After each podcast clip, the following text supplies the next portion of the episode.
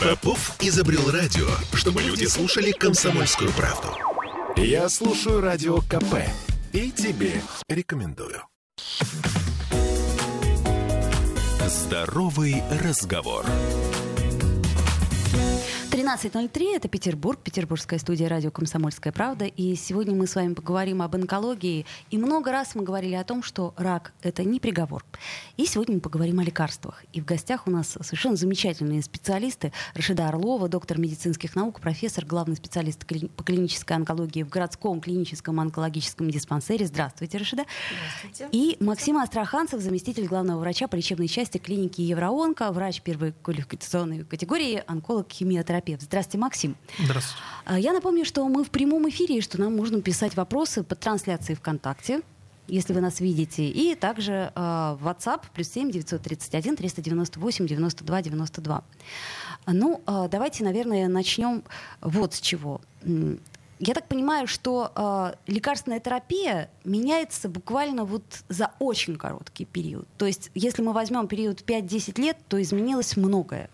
Вот что изменилось, ну, ну скажем, вот за, за ближайший отрезок времени? Ну, так вы оптимистично очень говорите. 5-10 лет. Вообще, на самом деле, как бы, наверное, в течение последних 30 лет произошел вот такой э, медленная, медленная эволюция лекарственной, противоопухолевой лекарственной терапии онкологических больных. И первое, конечно, это историческое вообще, да и, в общем-то, это 40-е только годы, это химиотерапия. Химиотерапия, это которую мы все Первая знаем. была химиотерапия, угу. параллельно развивалась гормон-терапия, но, к сожалению, к большому сожалению, немного опухолей отвечает на гормон-терапию, потому что это обязательно гормон-чувствительные опухоли, их не так много. Это рак молочной железы, некоторые его подтипы, там рак эндометрия, рак предстательной железы, не более того глобально на все солидные опухоли, вообще на все опухоли раки, это, конечно, химиотерапия. Затем, конечно, невероятный бум произошел, это 2000-е годы, это таргетная терапия. А, и четвертый вот этап это, конечно, иммунотерапия. Подождите, давайте поподробнее. Э, мы не специалисты, а остановимся на таргетной терапии. Это что? А вот давайте, знаете, как остановимся? Вот смотрите, что делала химиотерапия, что она делает. Первое мы выделили, это неизбирательная препарат. Они не избирают прям вот опухолевую клетку. Они избирают любую клетку, которая делится. А было известно, что опухолевая клетка – это всегда делящаяся клетка.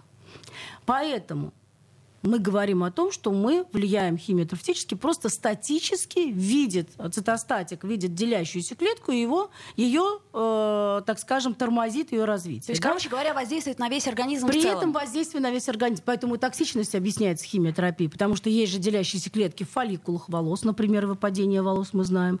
Это постоянно меняющиеся клетки э, слизистые, например, эпителия кишечника, и поэтому диарея и так далее.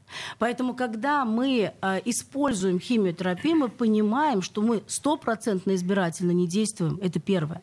Второе, мы знаем точно, что мы не знаем, когда делится клетка в какой момент. И даже было такое течение 90-е годы, и такой был э, основатель течения, это хронотерапия, Бланк профессор, который говорил, что нужно в определенное время делать химиотерапию. Было очень много течений, длительные инфузии и так далее. Но, используя химиотерапию, мы все-таки выделили определенные опухоли, которые очень чувствительны к химиотерапии. Потому что пул делящихся клеток при той или иной опухоли очень высок. Это лимфосаркомы, это герминогенная опухоль яичка, это мелкоклеточный рак легкого. Химиотерапия, рак яичников, а, некоторые по типу рака легкого, это ну, до сих пор невозможно. Это не говорит о том, что это старая терапия. А просто о том, а что... В клинической онкологии у нас, знаете, как бусы я называю. Знаете, мы нанизываем, мы ничего не теряем, мы бусины не теряем. Мы просто берем к этим бусинам одним, добавляем другие. Поэтому химиотерапия должны понимать наши слушатели, что химиотерапия была, есть и будет. Это не старый э, какой-то метод. Этот метод, он определенному количеству пациентов, 30, а может быть даже большему количеству, там, не знаю, 70% показан. И без него мы не можем не делать э, противоопухолевую лекарственную терапию. Гормон-терапия, я уже говорила, это немножечко такая локализованная, так скажем, группа больных. Таргетная терапия. Когда шел прогресс фундаментальной онкологии, стало известно, ведь задача была онкологов, особенно фундаменталистов, вообще почему рак растет. Ведь это же организм продуцирует. Как происходит, что организм делает таким образом, что появляются клетки, которые неудержимо растут. Мало того, что растут, они еще везде размножаются, где-то оседают, создавая метастазы и так далее. И оказалось, что опухолевая клетка имеет определенные рецепторы на поверхности своей. И есть сигнальный путь внутри этой клетки.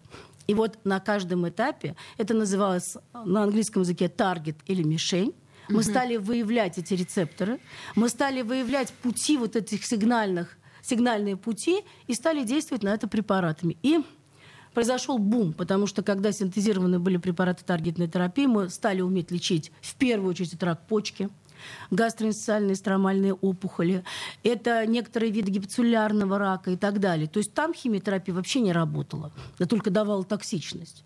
Но при этом таргетная терапия, просто эти больные живут и живут годами. Подождите, так она получается, что э, подходит не при всех видах опухолей? Не при всех, конечно, не при всех. Для того, чтобы понять, э, будет препарат действовать, э, таргетный препарат на опухоль, э, мы нужно заведомо, знать нужно знать заведомо таргетируемую мутацию в опухоли. То есть есть ряд опухолей, например, если мы говорим о раке почки, то мы можем не исследовать структуру этой опухоли, и точно мы знаем, что таргеты препараты той или иной группы, они будут действовать на рак почки. Но бывает так, что пациент в ходе своего лечения, он утрачивает все возможности лекарственной терапии, и тогда мы можем вот прибегнуть к проведению например, каких-либо вариантов молекулярно-генетического исследования с целью поиска а, каких-либо таргетируемых мутаций. То есть, ну, то есть мишень. найти мишень, которую есть, мы можем повлиять опухоли. То... то есть у нас есть э, рецептор, у нас есть лекарство. И теоретически мы можем их соединить с целью достижения Но рецептор эффекта. заработает тогда, когда есть мутация. Он есть на опухолевой клетке, он есть на нормальной клетке, точно такой же рецептор. Но он сработает тогда, чтобы по сигнальному пути пошел угу. сигнал, чтобы опухоль размножалась, если есть мутация извне. Так вот, например, для меланомы. Мы ни одну меланому не назначаем лечение, пока не узнаем брав мутацию. Брав мутации есть, есть таргетный препарат, который блокирует весь этот путь. Брав мутации нет, идет следующий, э, другой препарат, который из другого класса. А вот четвертое это иммунотерапия. Когда мы стали понимать, что опухоль, да, она имеет таргеты, она имеет свои внеклеточные, внутриклеточные мишени, но Почему она растет? Почему мутация это есть? Почему происходит так, что чужеродные клетки начинают вообще расти сами по себе и при этом как организм в организме? оказалось, иммунитет пропускает.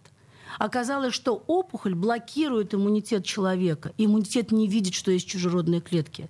И вот то, что в 2018 году была э, дана Нобелевская премия, это как раз открытие рецепторов PDL, так называемых, да, когда опухоль блокирует наши рецепторы на наших иммунных клетках для того, чтобы... Потому что врожденный... Ведь э, противоопухолевой иммунитет — это врожденный иммунитет, он не приобретенный, мы с ним рождаемся.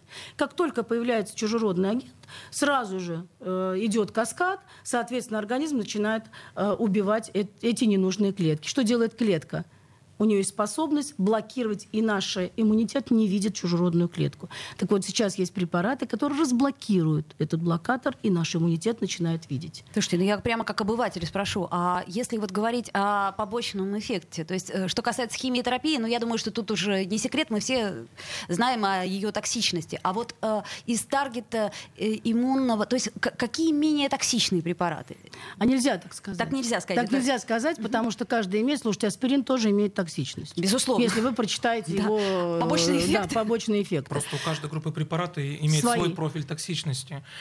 Таргетные препараты могут токсично действовать, там, предположим, на кожные покровы. Он может токсично воздействовать на, на сердечно-сосудистую систему, вызывая а знаете почему? гипертонические Потому что реакции. в нормальных клетках тоже этих органов тоже есть эти рецепторы. А, понятно. И смысл, э, угу. например, действия иммуноонкологических препаратов, как сказала Рашида Вахидовна, э, клетки, э, вот этот вот PDL-рецептор, э, если говорить э, с английского прогресс даст лигант, лигант прогресси, э, программированной клеточной гибели. Он имеется и на нормальных клетках, в легких, печени, щитовидной железе. И когда мы вводим эти препараты, то есть мы, по сути, закрываем этот рецептор и тем самым оголяя опухоль, для иммунной системы. Иммунная система начинает уничтожать, но никто не может дать стопроцентной гарантии, что эти препараты не, могут, не будут не воздействовать на нормальные клетки э, легкого, щитовидной железы и печени. Где тоже есть эти рецепторы. Где тоже есть эти рецепторы, и мы можем наблюдать так называемые нежелательные иммуноопосредованные реакции поэтому те пациенты, кто получает эти препараты, они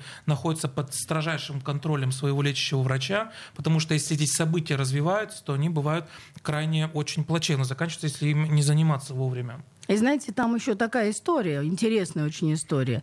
Опухоль заблокировала иммунитет, рецептор сработал. Мы этот рецептор заблокировали препаратом. И иммунитет нашего организма начинает работать. Он должен работать определенное время он не может постоянно работать, он начинает пожирать здоровые уже клетки. Мы вроде бы как освободили да, свои э, лимфоциты, но при этом, при этом они не останавливаются. И начинаются гепати... эти иммуноассоциированные гепатиты, угу. иммуноассоциированные миокардиты и так далее. Но я могу сказать, что это тоже не стопроцентно у всех Абсолютно. больных. Ну, конечно, это как, есть как определенная, да. Поэтому эффект. и таргетная терапия, и химиотерапия, и гормонотерапия, и иммунотерапия, они все имеют побочный эффект, как же, любой да, лекарственный препарат. Э, даже если мы проводим химиотерапию, не, не факт, что у пациента разовьется тот или иной вид токсичности. И предугадать это крайне сложно. То есть бывает раз... же такое, что люди хорошо, ну, нормально нормально переносят химиотерапию. Безусловно. Я с этим сталкивалась, да, и это вполне возможно. А, собственно, а, я а, поняла хотя бы более или менее систему, и я так понимаю, что самое главное это верная диагностика, получается. Конечно. Конечно. А вот э, давайте мы чуть позже, после рекламы, поговорим о том, э, как, э, грубо говоря, сколько времени должно пройти для того, чтобы вот применить терапию, потому что я пытаюсь понять с момента, вот как все это, ты приходишь к врачу и как тебе назначают ту или иную терапию, которую выбирает врач. Какие исследования мы при этом делаем? Я напомню, что мы в прямом эфире и очень-очень вижу вас, э, мои дорогие слушатели, и ваши вопросы. Мы обязательно на них ответим. Давайте сделаем небольшую паузу, после нее вернемся в эфир. Здоровый разговор. Я слушаю Радио КП, потому что здесь самые осведомленные эксперты. И тебе рекомендую. Здоровый разговор. 13.16 мы вновь возвращаемся в эфир. Я напомню, что у нас здоровый разговор. Мы говорим сегодня о лекарствах и раке, о тех видах лекарств, которые существуют на данный момент времени. Рашида Орлова у нас в гостях доктор медицинских наук, профессор, главный специалист по клинической онкологии в городском клиническом онкологическом диспансере. И э, Максим Астраханцев, э, врач-онколог, химиотерапевт, э, клиника Евроонка. Давайте э, кратко я в двух словах прочитаю вопрос, который нам приходит. Таблетки — это химиотерапия или есть разница? Разница? Любой лекарственный противоопухолевый препарат, но не любой а, лекарственный противоопухолевый препарат есть как в форме таблетированной, есть в форме растворов. Это все зависит от того, а, какой препарат пациенту был назначен. А, поэтому, отвечая на вопрос, Понятно. таблетки тоже есть химиопрепараты. Иммунотерапия только нет пока в таблетках. Нет, да, в таблетках. А таргетная терапия, химиотерапия может быть в таблетках. То есть все это таблетки. Могут быть. Так, Дима Гончаров нас спрашивает, какие последствия сейчас есть после химиотерапии? Ну, такой ну, вопрос. Нужно знать, какая химиотерапия а, когда она была и какие последствия интересуют. Мы даже, Диму. наверное, уже об этом поговорили, да. что химиотерапия э, влияет на быстроделяющиеся клетки э, э, в организме, таргетная терапия может влиять на клетки кожи, сердечно-сосудистой системы и много другой. Иммунная терапия может влиять. Вы знаете, наверное, очень важно сказать Диме, что все абсолютно осложнения противоопухолевой лекарственной терапии, они все обратимы. Угу. О! Да. Это хорошая новость. Они все обратимы, угу. если их вовремя корректировать, вовремя корректировать, и они все обратимы. Абсолютно. То есть самое главное, чтобы врачи э, наблюдали весь период. Да. Не мало того, что врачи, что пациенты в первую очередь. У пациента может быть 10 врачей вокруг него стоять, как и нянек. Но пациент должен не менее того заинтересован быть в своем лечении. Если ему говорят раз в неделю сдавать анализы крови, Значит, это действительно он должен важно. сдавать раз в неделю анализы крови. Ну, мы уже говорили о том, что настрой пациента это все-таки ну, практически 80% э, успеха. Давайте все-таки вернемся к моему вопросу, который я задала до рекламной паузы. Э, сколько времени проходит с момента, как приходит пациент, и э, как с помощью диагностики мы выбираем правильную терапию? Разрешите, я отвечу? Да, давайте. Я вот, да. э, готовясь к этому эфиру, э, решил почитать немножко более какой-то свежей информации и наткнулся на статью э, 2019 года, опубликованную фондом, э, общественным фондом по борьбе с э, поддержкой пациентов с раком. Угу. И э, они э, публикуют такие цифры, э, говорящие о том, что с момента, когда у пациента был заподозрен рак, до момента начала лечения в среднем в России, в зависимости от региона, проходит два месяца. А, как бы это ни звучало, это тот факт, который статистически доказан. Не, ну это страшная цифра, это, потому что мне кажется, что два но, месяца это это действительно такое время, большие цифры, можно... но а, такова реальность. Конечно, мы а, все с вами живем под буквой закона, и норм... есть существует определенная нормативно-правовая база, которая регламентирует определенные сроки обращения Э, пациента с первичного звена, а, а, от а, направления врача первичного звена к врачу-онкологу, моменты сроки установления гистологической верификации диагноза, это все регламентируется.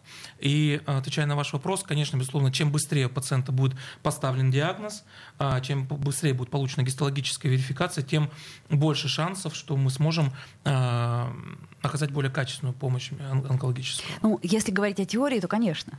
Но мы говорим о лекарственной терапии, поэтому лекарственную терапию нельзя назначать только по данным рентгенологических исследований. Поэтому этому обязательно будет больному сделана биопсия.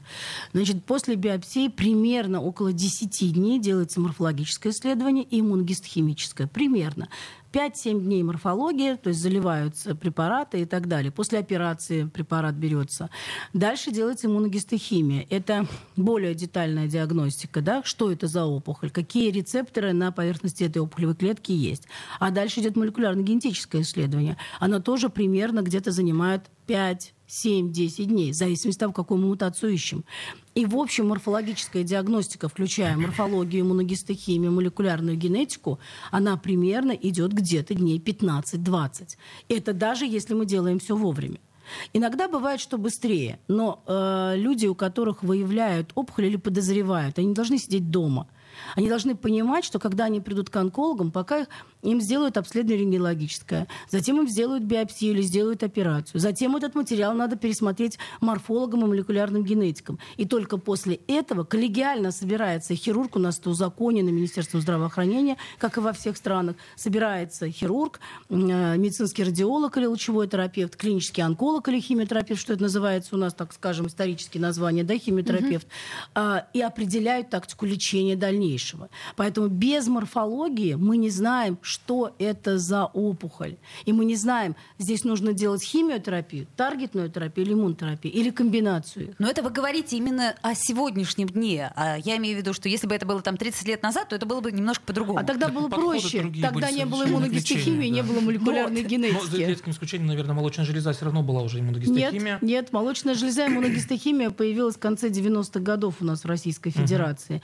Я могу вам сказать, что э, ну, вы помладше меня, и могу вам сказать, что у нас были клинические признаки гормона чувствительности. Угу. И мы методом клиническим говорили, это гормон чувствительная опухоль или нет. Угу. Был биохимический анализ, когда брали кусочек ткани, замораживали, и эндокринологи смотрели наличие рецепторов. Но это было не точно.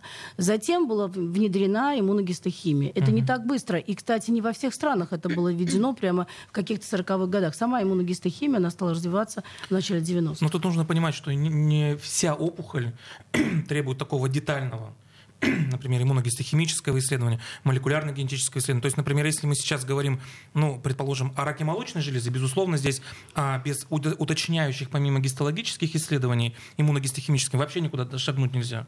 Э, потому что это будут определяться векторы движения в лекарственной терапии. А если мы говорим, например, о раке предстательной железы, угу. то нам э, вполне будет на первом этапе вполне будет хватать э, обычной гистологической верификации. То есть биопсии? Биопсии, да. Биопсии, последующем, да, там да. можно угу. изучать BRCA мутацию, признаки микросателлита нестабильности для определения каких-либо запасных вариантов лечения.